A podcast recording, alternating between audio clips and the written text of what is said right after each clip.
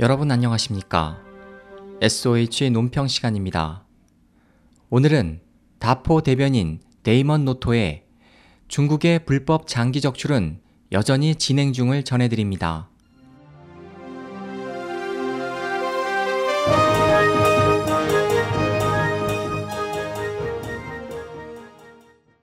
90년대 후반부터 중국에서 장기 이식이 급증함에 따라 국제사회는 출처가 불분명한 장기를 이용한 불법 이식과 밀매에 대해 우려해 왔다. 중국 정부는 2008년 베이징 올림픽을 앞두고 계속되는 비난 여론을 잠재우기 위해 외국인의 중국 내 원정 장기 이식을 금지하겠다고 발표했으며 그간 사형수 장기 적출을 중지하겠다고 여러 차례 밝혀왔다. 또 지난해 12월에도 올해 1월부터 사형수의 장기를 강제로 적출하지 않겠다고 공언했다. 하지만 국제 NGO 단체인 강제 장기 적출에 반대하는 의사들의 모임 다포를 비롯한 국제사회의 조사 결과 중국에서 최근까지도 강제 장기 적출과 불법 이식이 성행하고 있다는 사실이 밝혀졌다.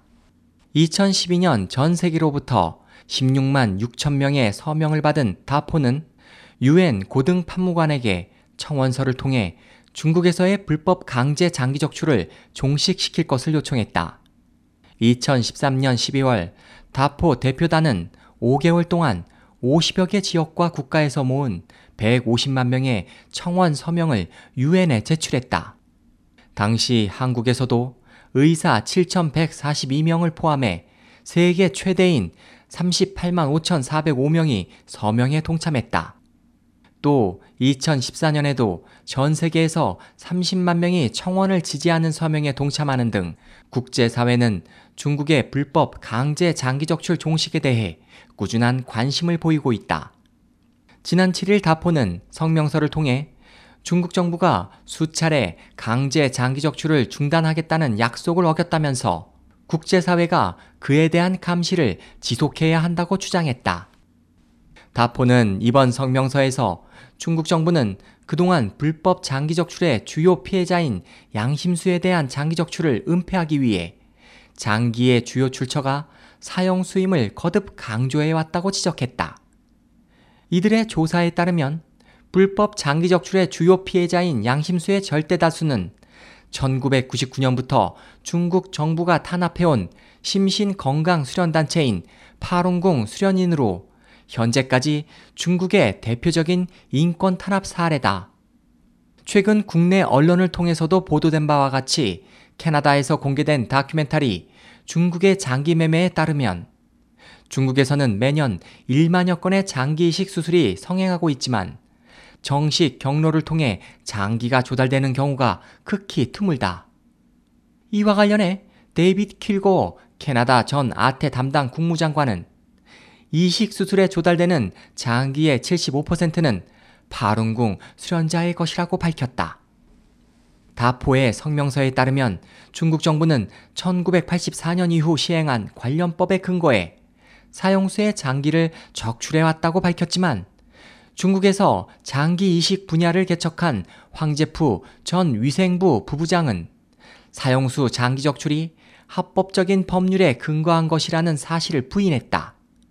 다포는 황 전 부부장의 발언은 곧 매년 수만 건에 달하는 중국에서의 장기 획득이 불법이며 이식 수술 또한 비윤리적 행위로서 이식에 가담한 의사와 개인들도 위법 행위를 저지른 것임을 중국 당국이 스스로 인정한 것이라고 지적했다.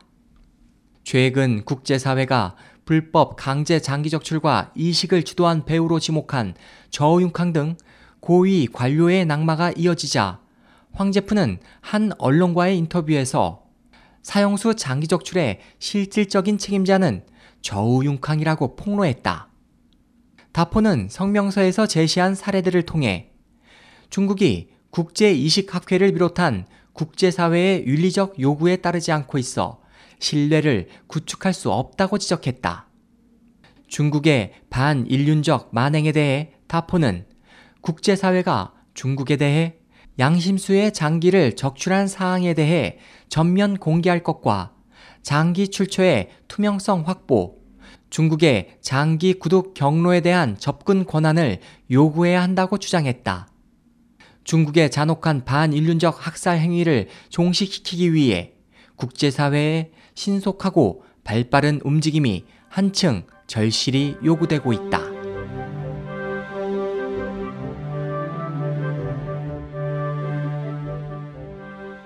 SOH 희망지성 국제방송 홍승일이었습니다.